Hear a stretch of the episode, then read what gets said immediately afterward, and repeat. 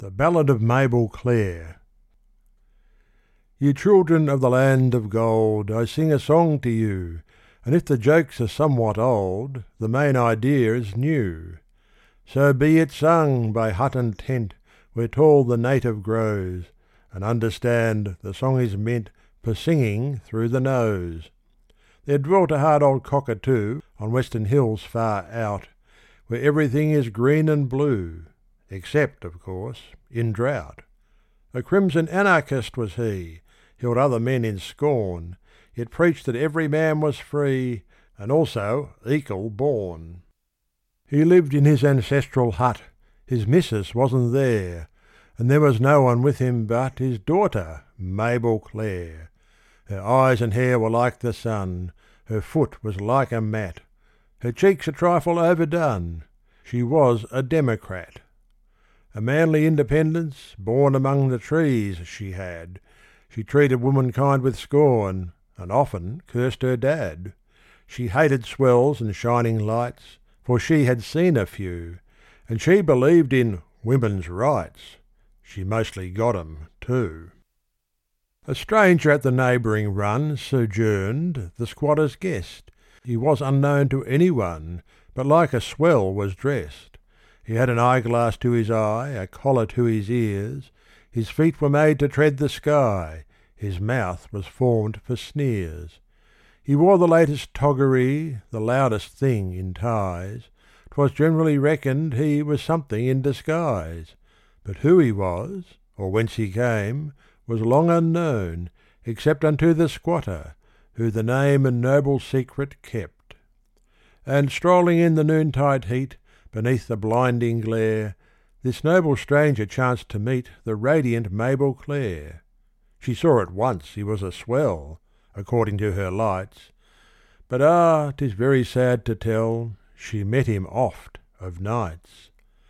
And strolling through a moonlit gorge, she chatted all the while of Ingersoll and Henry George, and Bradlaugh and Carlyle.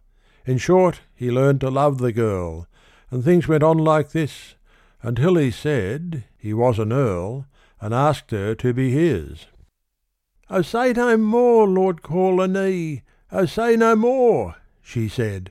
"Oh, say no more, Lord Corlonee, I wish that I was dead. My head is in a awful whirl, the truth I dare not tell. I am a democratic girl, and cannot wed a swell." "Oh, love," he cried, "but you forget that you are most unjust.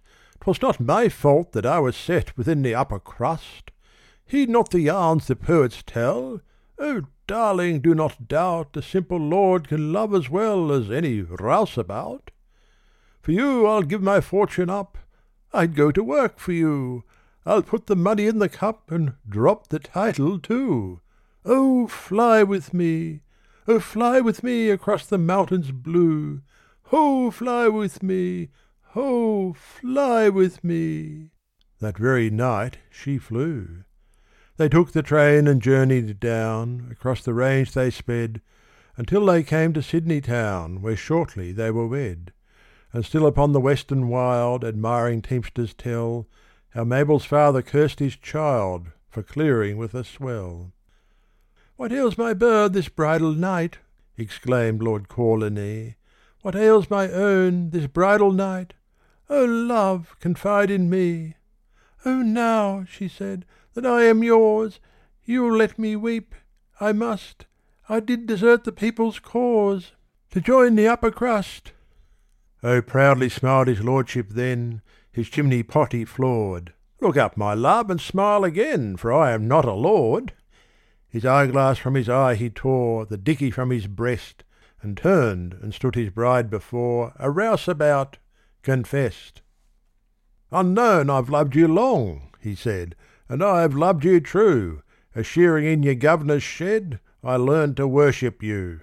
I do not care for place or pelf, but now, my love, I'm sure that you will love me for myself, and not because I'm poor. To prove your love I spent my cheque to buy this swell rig out. So fling your arms about my neck, for I'm a rouseabout." At first she gave a startled cry, then safe from care's alarms, she sighed a soul-subduing sigh, and sank into his arms. He pawned the togs, and home he took his bride in all her charms.